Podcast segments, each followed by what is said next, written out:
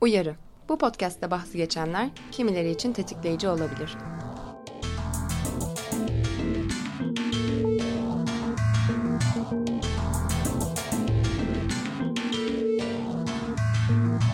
Vulvalar ve vajinalar hala gözden kaçırılmaya, yanlış anlaşılmaya, üzerinde patronluk taslanmaya ve ihlal edilmeye devam ediyor. Vulvalar ve vajinalarla alakalı vahim bir durum daha var ki o da neredeyse tek tipleştirilmeye çalışılmaları. Vulva sahipleri vulvalarından utandırıldıkça smear testlerinden kaçınıyor, genç vulva sahipleri arasında labiaplasti talebi artıyor ve kendi kendini temizleyebilen vajina için icat edilen hijyen uygulamaları sektörü patlıyor. Bugün vulva ve vajinada çeşitlilik ve çoğulculuk mesajını verirken hem kişisel hem de toplumsal olan vulva ve vajinaları çevreleyen utancı, bu utanç üzerinden yapılan müdahaleleri ve bu utancın kimlere neler kazandırdığı, neler kaybettirdiğinden bahsedeceğiz. Çok sevgili Rayka Kumru ile vulva ve çevresine yapılan çeşitli müdahalelerden ve tek tipleştirilmeye çalışılan vulvalardan konuşacağız bu bölümde. Hoş geldin Rayka, nasılsın? Hoş bulduk, iyiyim. Sen nasılsın? Ben de iyiyim. Çok teşekkür ederim öncelikle konuğum olduğun için bugün. Ben de teşekkür ederim. Böyle bir işe kalkıştığın için, yaptığın için, alanda daha çok insanın sesinin duyuluyor olması, daha başka insanların da bir şeyler üretiyor olması ve bunu özellikle söyleyeceğim genç insanların bir şey üretiyor olması bence muhteşem. Buradan da ilgililere duyurulur. çok çok teşekkürler.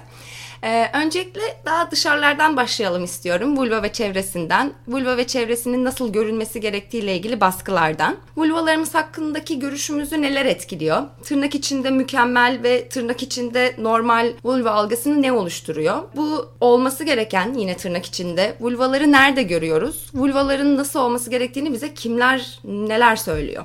Bu soruların cevabı dünyayı kurtaracak. evet, düzeyde. En kolay yerden başladığın için teşekkür ederim sana.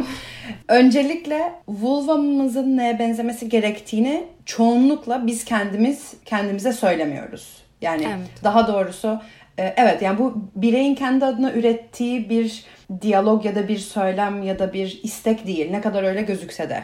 Şimdi söz konusu vulva ve aslında vücudun diğer kısımları olduğu zaman kişinin gücünü, kendi adına düşünebilme kabiliyetini yok saymadan bir şeyler söylemenin ben çok değerli olduğunu düşünüyorum. Fakat öte yandan toplumun ve özellikle kapitalist düzenin ve patriarkanın bedenlerimiz üstünde o kadar asırlardır oluşturduğu bir takım söylemler var ki bunları bazen biz kendimizin zannediyoruz. Hiç kendimizin evet olmasalar dahi. Ve vulva özellikle çok kapalı, günümüzde daha da saklı, bireyin bazen kendine bile bakmadığı, kendisininkinin neye benzediğini bilmediği bir organ olduğu için aslında vulvalara ve vajinalara dair üretilen söylemler, kendi adımıza belki ürettiğimiz söylemler bize ait olmayan, dışarıdan gelen Günümüz özelinde ele alacaksak bunun tabii ki bir tarihi var birdenbire biz vulvalarımızla ilgili çok kötü hissetmeye başlamadık. Hı hı. Ee, bir tarihi var ama günümüzde daha spesifik olarak bakarsak ben tamamen bu bilgisizlikten ve patriarkal düzenin kadın bedenini ya da vulvası olan insanların bedenini e, bu kadar baskılaması sonucunda ortaya çıkan boşluktan hı hı. faydalanan bir sistem olduğunu düşünüyorum. Bu sistemde şey demek istemiyorum böyle işte kahrolsun kapitalizm gibi bir söylem değil bu ama bayağı insanlar bunun üstünden böyle bir boşluk var burada biz bundan nasıl gelir elde ederiz? Biz vulvası olan insanların zaten asırlardır bedenleriyle ilgili kendilerini bok gibi hissetmeleri. E, üstüne kurulu düzeni nasıl kendi karımıza döndürürüz gibi bir algı var. Bu sadece vulvalarla yapılmıyor. Memelerle de yapılıyor. Evet. Göbeklerle de yapılıyor. Popolarla da yapılıyor. Her şeyle yapılıyor. Peki ilk olarak pübik kıllardan yani genital bölge ve etrafındaki kıllardan da bahsedelim istiyorum. Bu tek tipleştirilmeye çalışılan vulvalardan. Ee, dış genitalya ve etrafındaki kıllarla alakalı vulva sahipleri nasıl utandırılıyor? Yani bu kılsızlık takıntısı neden? Kıllar ne işe yarıyor? e, kıllar çok işe yarıyor. Aslında pübik kıllar dediğimiz yani kasıklarda, dış dudaklarda, mons bölgesinde çıkan tüylerin vulvayı hem olası darbelerden, aşınmalardan koruduğu hem de olası enfeksiyonlardan koruduğuna dair bilgi var. Bu bilindik bir şey artık artık değil çok uzun zamandır bilindik bir şey de e, hala bile, bilemediğimiz şeylerden olabiliyor. Şimdi bu şu demek değil. Şimdi günümüz çağında sabunumuz, suyumuz var, iç çamaşırı giyiyoruz. Dolayısıyla vulvayı dış darbelerden ya da enfeksiyonlardan korumanın birçok farklı yöntemi var. Burada amaç vulvasındaki vulvasındaki ya da işte belli bölgesindeki kılları, tüyleri aldıran insanlara bir e, seks negatif bir söylem oluşturmak da olmamalı bence. Evet, evet Hani- kesinlikle. Fakat yine o burada biraz önce söylediğim noktaya geri dönüyoruz. Hani sen kıllarını gerçekten özgür iradenle mi aldırıyorsun yoksa kıllarını bir baskı durumundan dolayı mı aldırıyorsun? Şöyle diyenler oluyor. E benim vücudum, benim kararım sana ne? Tabii ki Eyvallah öyle. sana ne? Bireysel boyutta hiç önemli değil bence. Yani neden aldırıyorsa aldırsın. O kendisini rahat bırakmamızı istiyorsa da rahat bırakıyoruz kendisini.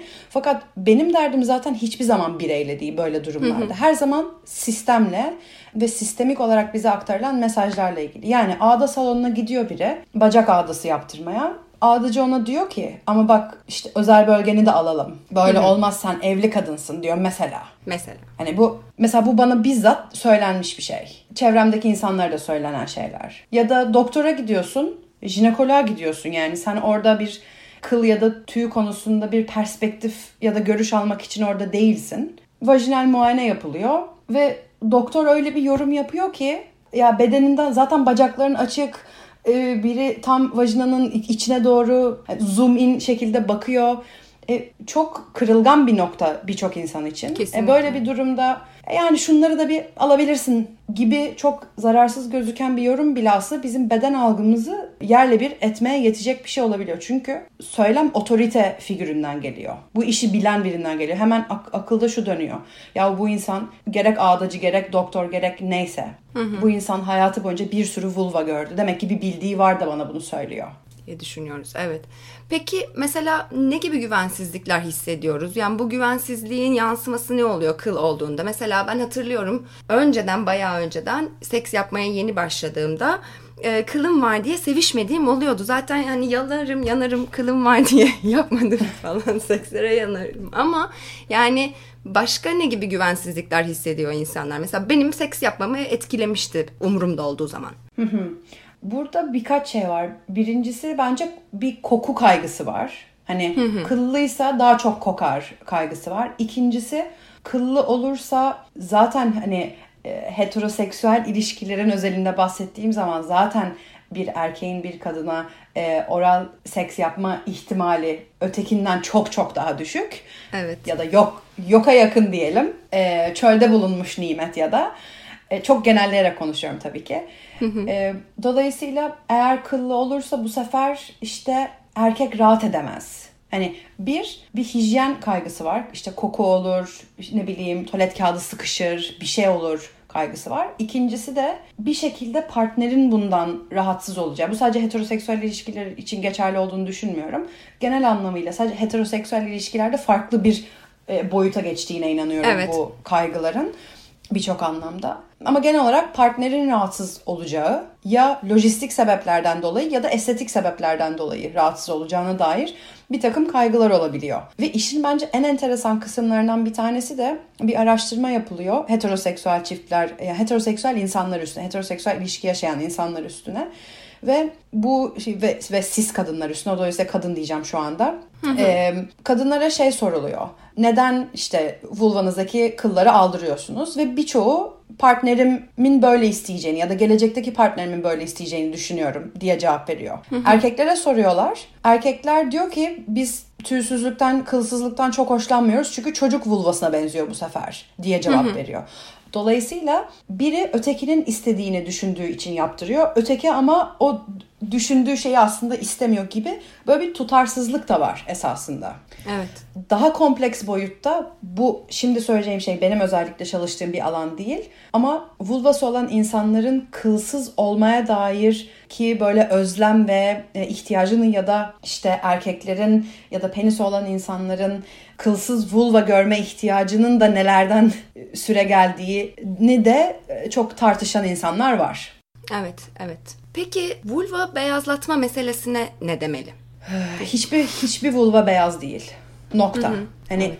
hiçbirimizin vulvası beyaz değil. En beyazımızın vulvası bile beyaz değil. E, dolayısıyla bu beyazlık isteğinin bence koloni, koloni tarihiyle evet. çok alakası var. Dünyada genel anlamıyla yani bu işte Türkiye'de hep şey denir bizde işte e, siyah ırkçılığı yoktur, renk ırkçılığı yoktur. Hani zor yoktur. Var tabii ki. bir kere hani beyaz Türk diye bir kavram var. Evet. Ne bileyim amele yanığı dediğimiz bir şey var ve bu aşağılana, aşağılanarak söylenilen bir şey. E, ne kadar hani amele olmak aşağılanacak bir şey değil fakat amele yanığı dediğimiz şey ve bu bu tabirler aşağılama için söylenen ve bunların bence sadece iş ya da statü değil ten rengiyle de çok alakası var. Yani uzak doğuda görüyorsun işte cilt beyazlatıcı kremler var. Ne deniyor? Hindistan'da çılgın bir sektör. Ha, aynen. Şimdi Hindistan'ın, işte Afrika'nın ve Kuzey Amerika'nın tabii koloni tarihi ve cilt rengiyle e, sınanması bizimkinden çok farklı. Hı hı. Fakat bu bizde bu kriterlerin olmadığı ya da bu e, güzellik standartlarının tırnak içinde söylüyorum olmadığı anlamına kesinlikle gelmiyor. Çünkü hı hı. var. E, dolayısıyla ne oluyor? Ben bu, bunu söyleyen doktor bile duydum. Pembiş pembiş yapalım sizinkini diyor mesela. Of. Yani domuzcuk yavrusu değil bizim vulva, vulvamız. Yani vulvan hangi renkteyse senin için doğru renkte. Evet. Vücudun hangi şekildeyse senin için doğru şekilde. Yani nokta. Bu kadar basit. Bu beyazlatma furyası yine bak beyaz demek bunun hani sosyolojisi ve tarihi sonsuza kadar konuşulabilir ama çok özetle beyaz demek temiz demek. E, beyaz demek pür demek. Beyaz demek pak demek. Beyaz demek daha önce dokunulmamış demek. Bunun aslında yani hem bir etnik ya da ırksal bir bence boyutu da var ya da tarihi var. Bir yandan da temizlik, bakire olma hali, dokunulmamış olma hali ile alakalı çok patriarkal bir bir noktaya da değiniyor bence bu bu istekler. Çünkü mantıken düşündüğün zaman bir insan vulvasını niye beyazlatmaya ihtiyaç duyabilir? Neden beyaz yani? Hani benim aklıma sadece bunlar geliyor. Bir de evet ben de e, bayağı öncesinde öyle bir şey duymuştum. Yani işte neden bölgesel e, daha renk koyulaşmaları olabilir? E işte çünkü işte vulvanı kullanırsan gibi bir mit duymuştum. Hatırlıyorum arkadaşımın annesi söylemişti hatta. Neyse, ya kimse, o günler geride kimse, kaldı. o arkadaşın annesi artık hayatımızda yok. Mesela kimse penisi olan insanlara şey demiyor. Penisin çok kullanırsan rengi atar gel bak üstüne kimyasal döküp bunu biz beyazlatalım falan demiyor yani. Evet, evet. Penisler vulvalardan daha çok ya da daha az kullanılmıyor. Bence daha çok hani kullanılmaktan hani daha çok temasa giriyor olabilir. Çünkü idrar yaparken sürekli bir tutma hali var evet. mesela penisi vulvada olmayan. E, dolayısıyla hangisi daha çok aşınıyor dersen e, penis daha çok e kimse penisleri beyazlatsın demiyorum. Pe- penisleri de beyazlatmayalım. Ama burada hani bu, bu argümanın aslında ne kadar tutarsız, ne kadar ikiyüzlü, ne kadar cinsiyetçi olduğunun bir örneği daha bu. Aynısını lebiaplasti konuşurken de değineceğim. Unutursam hatırlat bana lütfen. O zaman hemen geliyorum o konuya. E, estetik plastik müdahaleleri konuşmak isteyecektim şimdi. E, labiaplasti ile başlayalım o zaman. E, labiaplasti ne? Son yıllarda neden labiaplasti terapinde bir artış yaşanıyor dersin? Bu konu çok popüler bir konu olmaya başladı. Ben sebeplerden birini buna yoruyorum. Hı hı. Bu konudaki popüler kültür öncülerinin arasında işte Goop yer alıyor. Gwyneth Paltrow'un kurduğu bir şey şirket. Hatta Evet ona daha sonra da yine ha, değineceğiz. Değinecek misin? Okey evet. tamam. Ama yani devam. E şimdi biz cinsellikle ilgili bilgimizi ve trendlerimizi yurt dışından alıyoruz Türkiye'de. E, bunun kısmen sebebi zaten ciddi bir etkisi var. Yurt dışında olan şeylerin e, bizim e, trendlerimiz üstünde. İkincisi ve belki daha da önemlisi ya da benim açımdan daha kritik olanı Türkiye'de cinsellik adına araştırmalar çok sınırlı. Dolayısıyla şimdi biri vulva adına işte beden algısıyla ilgili bir araştırma yapsa bunun mesela 10 yıl önceki e, ya da belki 20 yıl önceki karşılaştırabileceği datası eksik olacak. Atıyorum. Yani bu konu konu özelinde değil sadece. Dolayısıyla araştırma sıkıntımız olduğu için biz Türkiye'de tam anlamda anlamıyla neler oluyor, hangi sebepten dolayı oluyor, bunlar Hı-hı. neyin etkisiyle oluyor bunu her zaman net bir şekilde bilemiyoruz. Ama global trendlerden bahsettiğimiz zaman 2016 yılında bir araştırma yapılıyor ve mainstream yani kolay erişilebilen bildiğimiz pornonun e, porno tüketiminin özellikle vulvası olan insanların benlik algısı ve beden algısı üstünde ve özellikle vulva algısı üstünde olumsuz etki yarattığı ortaya çıkıyor. Evet. Şimdi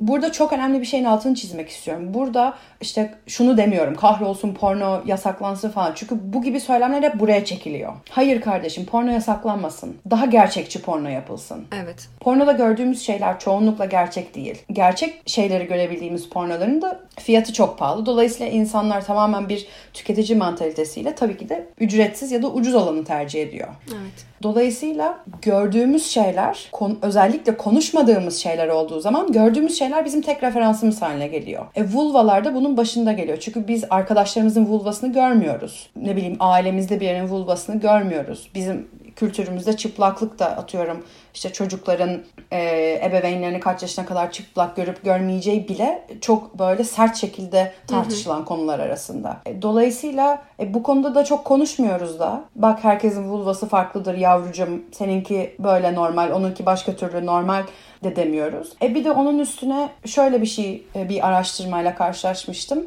Daha doğrusu Vancouver'da jinekologların toplandığı bir etkinlik vardı ve orada birkaç jinekolog şunu dile getirmişti. 15-16 e, yaşında bir kısmı henüz herhangi bir cinsel birliktelik yaşamadan lebioplasti yani dış dudakları, iç dudakları ya da vulvanın herhangi bir bölgesine bir modifikasyon isteğiyle gelen genç insanlar, genç vulva sahiplerinin bir kısmının ve büyük bir kısmının sanılanın aksine partner baskısı değil anne baskısıyla orada olduğundan evet, bahsettiler. Okudum. Bunu ben duydum ve böyle hani böyle ajitasyon yapmak hiç hoşuma gitmiyor fakat başımdan aşağı gerçekten kaynar sular indi. Çünkü özellikle hayatında bir annesi olan genç kız genç kızlar için söylüyorum ya da vulva sahipleri için söylüyorum. Sadece vulva için değil o vücut algısı ve o beden algısı için o kadar kritik ki o çocuğa söylenilen şeyler. Kesinlikle.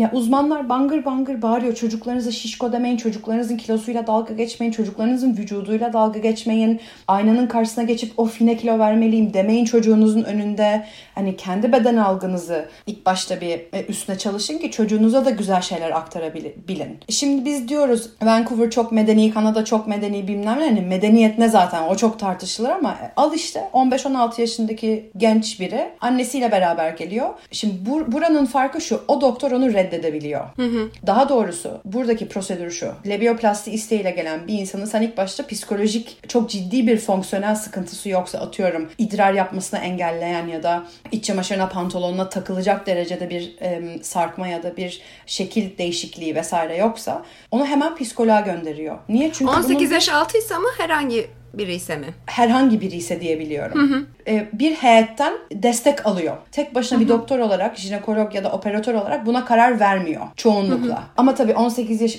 burada çünkü 18 yaş altı da e, kendi başına bir takım kararlar verebiliyor. Türkiye gibi hı hı. bir sınır yok burada birçok konuda.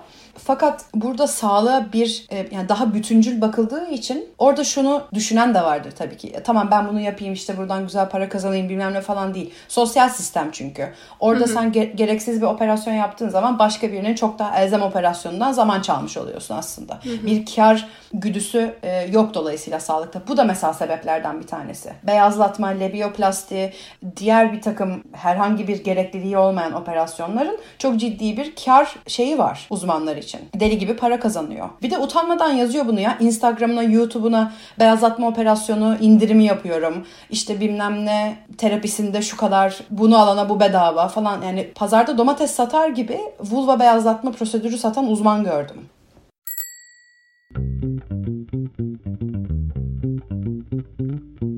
Türkiye'de gündemi takip etmek zor iş. Ne kadar vakit ayıracaksınız? Hangi kaynağa bakacaksınız? Bunun dışında sosyal medyanın hızına yetişmek ise neredeyse imkansız. Trend Topik'te sizler için tam da bunu yapıyoruz. Her bölümde Türkiye'de ve dünyadaki gelişmelerden birine odaklanıp etraflıca işliyoruz. Ben Ozan Gündoğdu. Haber akışının hızını yavaşlatıp Trend Topik'te buluşalım.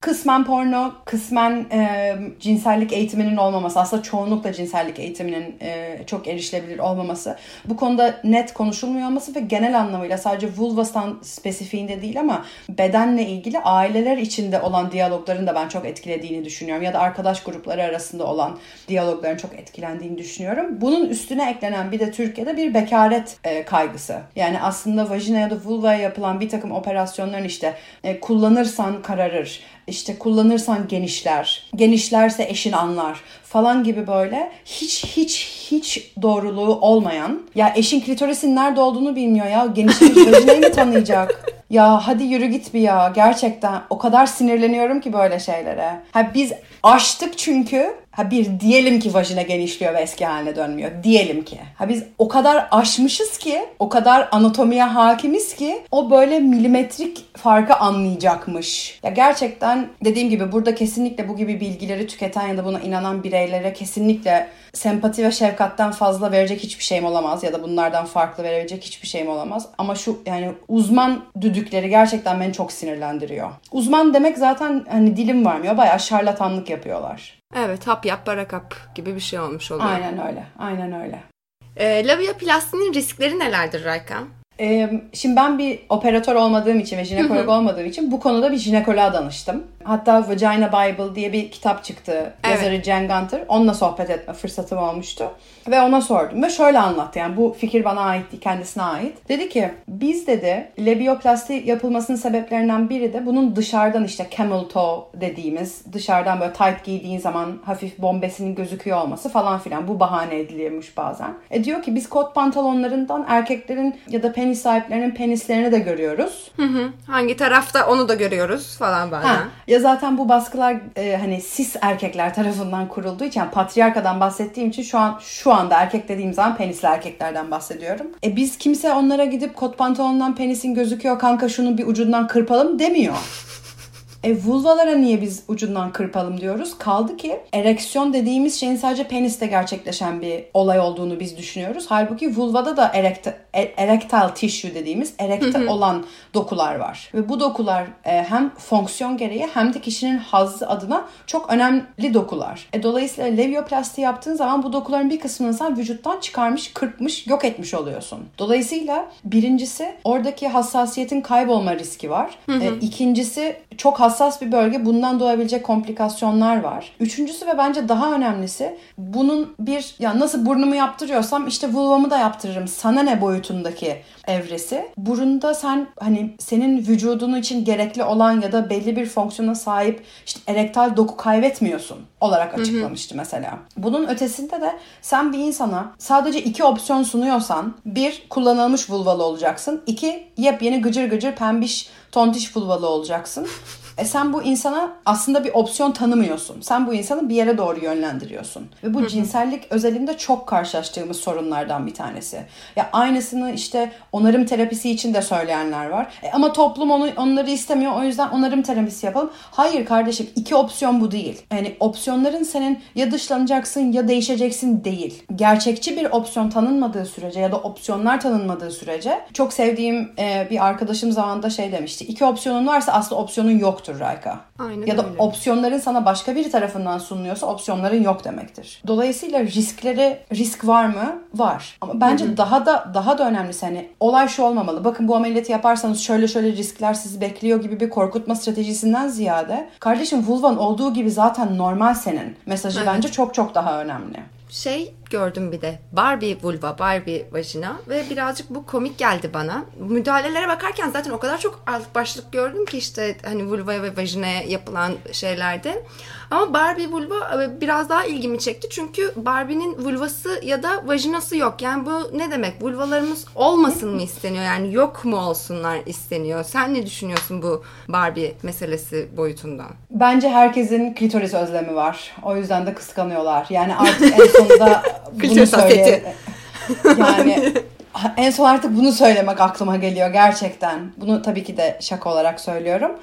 Evet yani bence işte vulva demek, vajina demek birçok şey demek. Birçok işin sadece birer organ. Ama bunun daha toplumsal ve tarihsel boyutuna baktığın zaman e, işte can verebilen, işte içinden birkaç kiloluk bir şey çıkartabilen, güçlü, kırılgan olmayan, böyle kompleks bir sistemden bahsediyorsun esasında. Yani çok da mistikleştirmek istemiyorum bunu ama bu mesajlar bizim vulva ve vajina ile ilgili algılarımızı etkileyen şeyler. E, biraz önce saydığım şeylerin tamamı patriarkal düzene tehlike oluşturan şeyler. Dolayısıyla Barbie vulva zaten Barbie'nin kreasyonu da çok 1950'lerde bir çalıntı bu arada Barbie. Netflix'te çok güzel bir belgesel var. Bizi yapan oyuncaklar Ha evet diye. bizi yapan filmler falan diye de sanırım Ha, birkaç böyle aynen. şeydi. Tamam evet. E, oyuncakları e, izlemeni tavsiye ederim ve dinleyenlere de tavsiye ederim. Çünkü gerçekten oyuncaklar aslında o kadar kritik bir anlam taşıyor ki. Çünkü onlarla büyüyorsun, onlarla oynuyorsun. E şimdi günümüzde artık Barbie'nin çok eleştirisi var. Barbie'nin vücudu hiçbir insan vücuduna benzemediği gibi asla hani estetik operasyonlarla da elde edilebilecek bir vücut zaten değil. Fonksiyonel yani işte boynu kafasını taşımaz, kalçaları paramparça olur falan filan. Dolayısıyla gerçek olmayan ve çok ne amaçla üretildiği çok belli olan bir şeyin biz vulvasının operasyonunu yaptırıyoruz. Kim için, ne için? Yani bence patriarkanın en büyük başarılarından bir tanesi de zaten kadınları oldukları gibi sevmemeye ikna etmiş olma hali. Yani kadınlardan nefret ettiği kadar kadınların da belki kendilerinden yani bunu yine tırnak içinde söylüyorum. Vücutlarımızdan, vulvalarımızdan, cinselliğimizden, başarılarımızdan vesaire bizi soğutmuş, belki hak etmediğimizi düşündürüyor olması. İşte oradaki ya da işte utanç duymanı sağlaması ve utanç gerçekten karlı bir iş yani. Utanç dünyanın en karlı işi ve cinsellik adına bana hep soruluyor işte iyi bir cinsellik için ne gerekli? Hani tek bir şey söyleyecek olsan utanmıyor olmak. Doğru. Utanç, Kesinlikle. utanç evet utanç bazen hayatımızı kurtarabiliyor gerçekten. O anda o zamanda içinde bulunduğumuz toplumda hayatta kalabilmemize bazen vesile oluyor. Ama utanç cinselliğe iyi gelen bir şey kesinlikle değil. Ve o utanç işte biraz önceki örnekte söylediğim gibi ebeveynlerden çocuklara çocuklara aktarılıyor.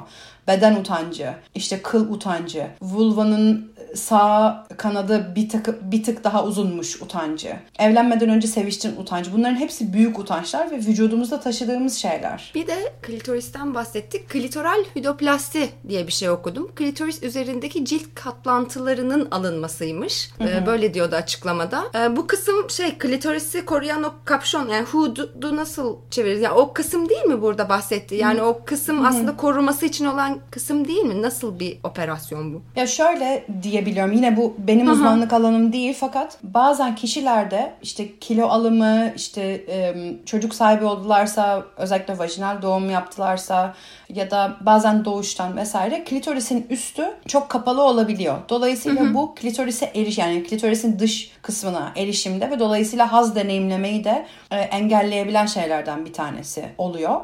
Bununla ama bu söylediğimle partnerim klitorisi çok zor buluyor. Ben orgazm olamıyorum. O yüzden onun işini kolaylaştırayım arasında büyük bir fark var bence.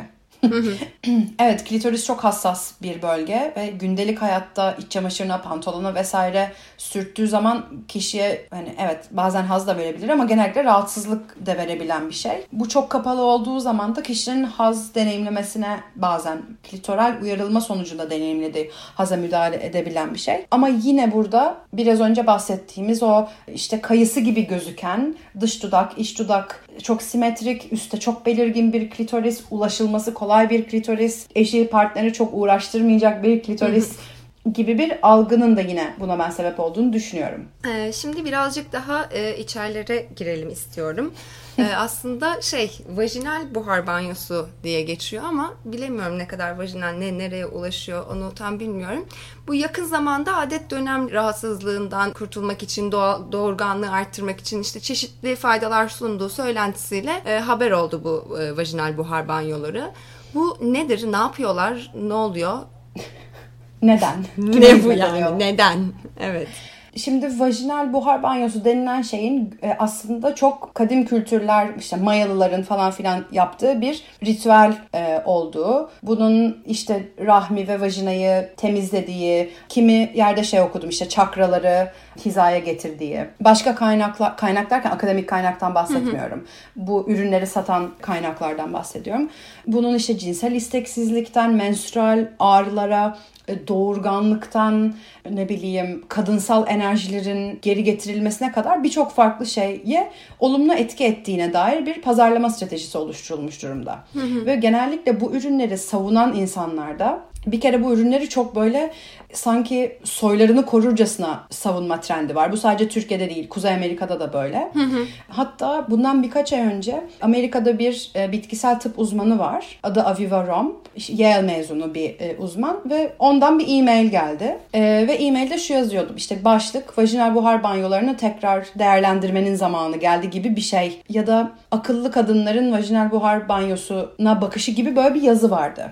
ve okuyabildiğim intro kısmında şey yazıyordu yani okey bu hani kadim kültürler tarafından yapılmış ve bugüne kadar yapılmış olabilir ama artık hani gerçekleri görmeliyiz tadında bir yazıydı. E, tadında diyorum çünkü yazıyı okuyamadan yazı kayboldu ortadan. Sonra bu kişiden tekrar bir e-mail geldi ve şunu yazıyordu e-mailde. Bu e, vajinal buhar banyolarının birçok insan için bir kültürel anlam taşıdığı ve bir ritüel olduğunu farkındayım. E, çok fazla olumsuz tepki çektim. Dolayısıyla hani insensitive olduysam yani e, duyarsız ya da e, sizin değerlerinize saygısız bir şey yaptıysam özür dilerim gibi bir e-mail içeriyordu. Ve ben bunu gördüm ve çok sinirlendim. Çünkü hı hı. birincisi insanların tepki gösteriyor demesi bu şeyin doğru olduğu anlamına gelmez. Bana 5 yıl önce vulva dediğim zaman da çok te- çok tepki gösteren oldu. Bunun birçoğu da vulvası olan insanlardı. Ama bu onun vulva olmadığı anlamına gelmiyor kadim kültürlere saygıyla günümüz verileri e, yok saymak ya da bildiğimiz şeyleri bilmiyoruz saymak ya da kadınları ya da vulvası olan insanları kandırmak arasında büyük bir fark var. Mısır'da zamanında e,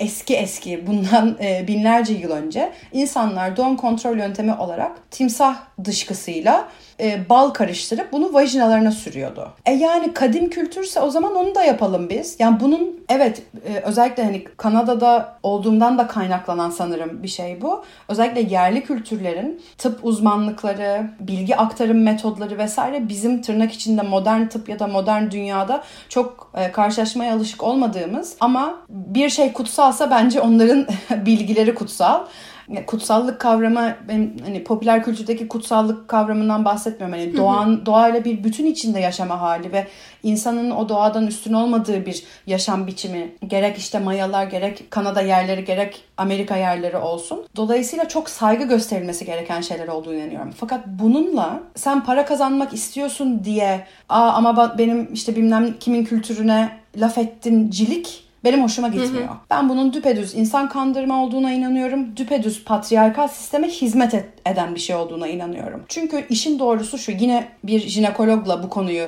istişare ettim.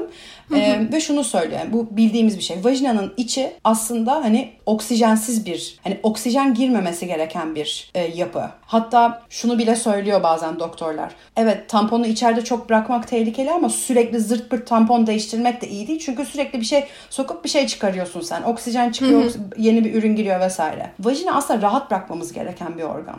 Bu evet. birincisi. İkincisi okey çok güzel bitkileri topluyorsun. Buhar olarak onu yapıp vajinaya yediriyorsun.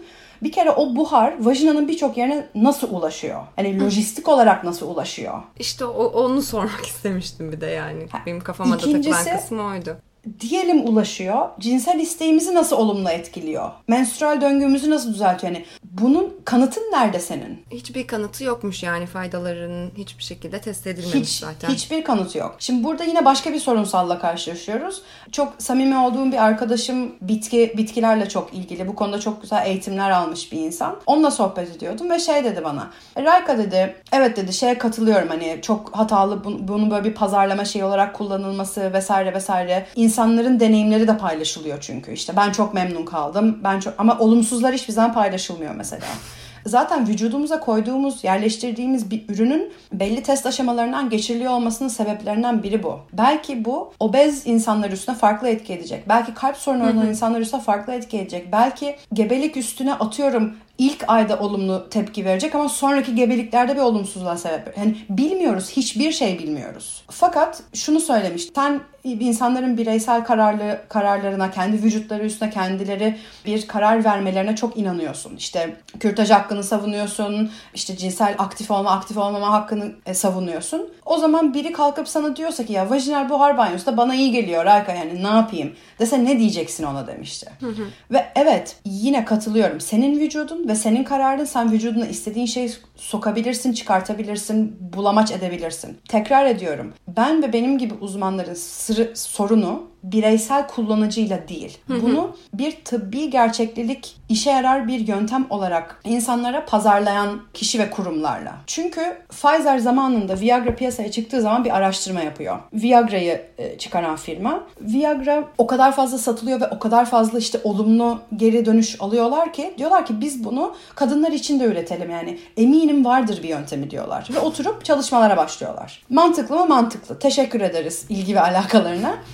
Deniyorlar, deniyorlar. İşte Viagra'yı bildiğimiz hani penis olan insanlar için üretilmiş Viagra'yı kadınlar üstünde deniyorlar. Ve bugüne kadar yanılmıyorsam herhangi bir ilaç testinde görülmüş en yüksek placebo efekti görülüyor. Aha. Yani bu ne demek? Söz konusu kadın cinselliği olduğu zaman cinsel istek, isteksizlik, üreme, tırnak içinde daha iyi sevişme gibi hap, hapların ya da kolay çözümlerin olmadığı ve kolay çözümlerin olmamasının sebebini de bizim bu konularda konuşmuyor olmamız olan hı hı. konularda biri çıkıp bakın bu hepsine iyi geliyor dediği zaman biz tabii ki ona inanmak istiyoruz. Çünkü başka alternatifimiz yok. Yine o opsiyonlara geliyoruz. Opsiyon ya partnerimle olumsuz bir cinsel yaşantım olacak ya da şu buhar banyosunu bir deneyeyim de belki de iyi gelir yahu. E şimdi burada onu kullanan insanı suçlayabilir misin? Bence suçlayamazsın. Kullan kullanıcıyı suçlayamazsın. Ama herhangi bir veriye dayanmadan ve potansiyel zararları olabilecek vajina dokularında yanma olabiliyor, enfeksiyonlar e, gerçekleşebiliyor gibi gibi gibi sorunlara sebep olacak bir ürünü niye biz pazarlıyoruz?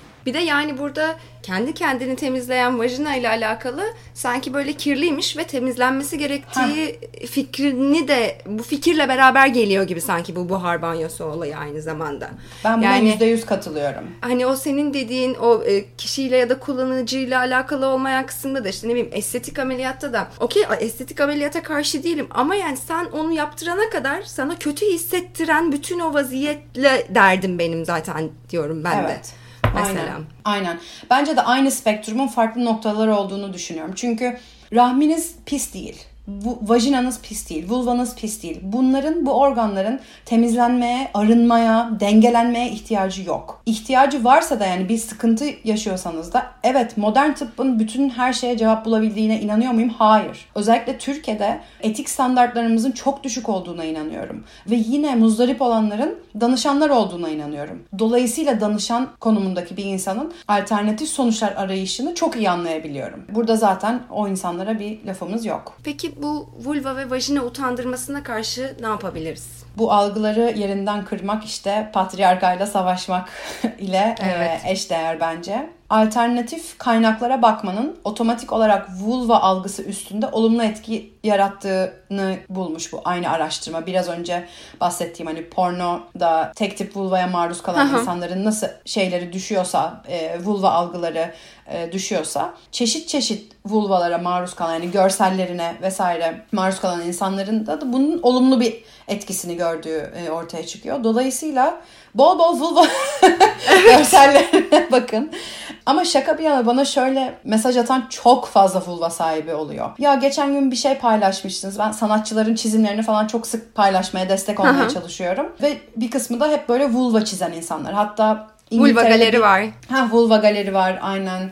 E, The Great Wall of Vagina var ki adı hatalı vulva olmalı falan filan. Neyse bunlara bakmak bile oha lan benimki hiçbirine benzemiyor. Çünkü hiçbiri hiçbirine benzemiyor zaten hissini yaratabiliyor. Bazen aslında böyle şeylerin çözümü evet çok zor. Bazen yıllarca e, bir psikoloğa gidip gelmeyle oluyor. Bazen de bir görsele bakıyorsun ve kafanda ışıklar yanıyor ve diyorsun ki yani fuck you patriarchy.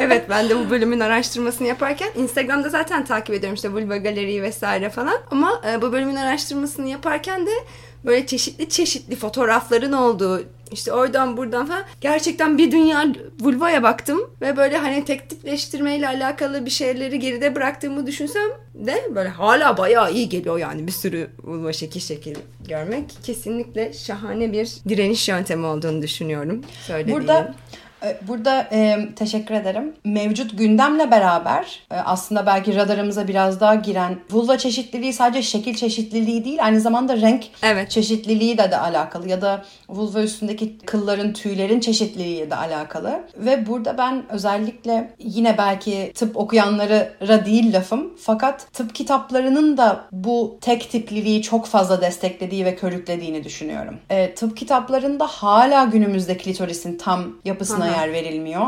Hala vulvaların çeşitliliğine yer verilmiyor ve hep simetrik vulvalar var. Yani benim bugüne kadar gördüğüm, ben tıp okumadım fakat kitap okuduğum kitapların içinde, ders kitaplarının içinde bir sürü vulva vardı. Ve 2008-2012 arasında o, lisans eğitimi alırken çok fazla çeşit vulvaya ben de maruz kalmadım.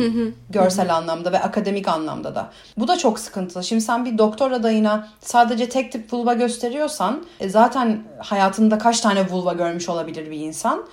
E, bu sefer gördüğü vulvaların belki de çok normal olmadığı ya da kendi kendi standartlarında iyi olmadığını düşünecek. Bu da önemli. Bir insan bir meslek sahibi diye seksolog da olabilir, doktor da olabilir, psikolog da olabilir. Kendi algılarından, kendi ön yargılarından ve içinde yetiştiği toplumun ön yargılarından otomatik olarak muaf sayılmıyor. Bunun üstüne çalışması gerekiyor. Bence bizim toplumumuzda anlayamadığımız şeylerden bir tanesi de bu. Sen birden psikolog oldun diye de ben birden birden zaten olmuyor kimse psikolog ya da sektörolog ama birden ne olduysak işte o oluyoruz diye tamam bu insan o zaman beni yargılamayacak. Evet ideal olarak yargılamaması lazım. Ama senin de radarın açık olsun. Seni yargılıyor mu? Yargılıyorsa başka bir uzman bul kendine bulabiliyorsan. Ama tabii bu, bunlar da lüks çünkü herkes uzmana erişim sağlayamıyor. Kesinlikle. Bazen tek bir uzman oluyor yaşadığı yerde vesaire vesaire vesaire ama hepimize çok büyük bir iş düşüyor esasında. Bu sadece tıp dünyasının ya da işte ne bileyim alternatif tıpçıların şunların seksologların falan işi değil yani senin benim herkesin üstüne çok fazla iş düşüyor. Evet. Çok teşekkür ederim Rayka. Senin sormak, söylemek, eklemek istediğin bir şey var mı? Ya kurban olayım vulvalarınıza bir bakın. Varsa yani neye benzediğini görmek bile gerçekten bakın. E, ve bu konuda özellikle jinekolojik kanser tedavisi görmüş ve kurtulmuş kişilerle çalışma yapan bir araştırma ekibi var Vancouver'da. Onların bir eğitimine katıldım ve şöyle diyorlardı. Diyelim ki bir ameliyat olmuş e, kanser sebebiyle. O bölgeye bakarak ya da vücudunda memnun olmadığın bir yere bakarak meditasyon yapmanın bile bile diyorum aslında hiç bilelik bir şey değil. Çok önemli bir e, tedavi metodu olduğu ortaya çıktı artık bunun. Aslında hep biliniyordu da biz işte ancak anlayabildik diyelim. Neyse çok uzatmayayım. Memnuniyetsiz olduğumuz ya da olması gerektiği gibi olmadığına inandığımız şeylerin üstüne sorgulayalım. Yani bu kendi bedenimizde olsa dahi neden? Neden şu anda baktığım şeyden hoşlanmıyorum. Neye benzemesini istiyorum? O benzediğim şeyi neden istiyorum? Hani kimin normali, kimin vücuduna bu, buna benziyor? Bana bu vücudumla ilgili neler söylendi kim bilir? Annem, babam, teyzem, nenem, dayım tarafından. Bu şey bir yolculuk. Bazen uzun bir yolculuk, bazen kısa bir yolculuk. Ama yani dinleyenler bilsin ki bence herkes bu konularda bazen tökezliyor, zorlanıyor. Bu böyle ultra pozitif bedeninizi sev- sevin, kendinizi sevin akımı artık bizi kusturma e, evresine Evet. getirdi. Bedenimizden o kadar yabancılaşma üzerine endeksli yaşıyoruz ki çoğu zaman. E, böyle bedenini sev, pozitif ol falan. Hayır ya bir bedenini tanımaya başla önce. E, Evet, bunu önce bir hani istiyorum. nötrleyelim, kabul edelim ki oradan olumlamaya geçebilelim zaten. Öyle zönk diye atlayamıyoruz kesinlikle. Ki nötr olmakta da hiçbir sık- sıkıntı yok bence yani. Aynen öyle. Çok çok teşekkür ederim tekrardan. Ben de çok teşekkür ederim. Bütün vulvaların ve vajinaların normal, eşsiz ve güzel olduklarını söyleyerek veda etmek istiyorum. Bir sonraki bölümde görüşmek üzere.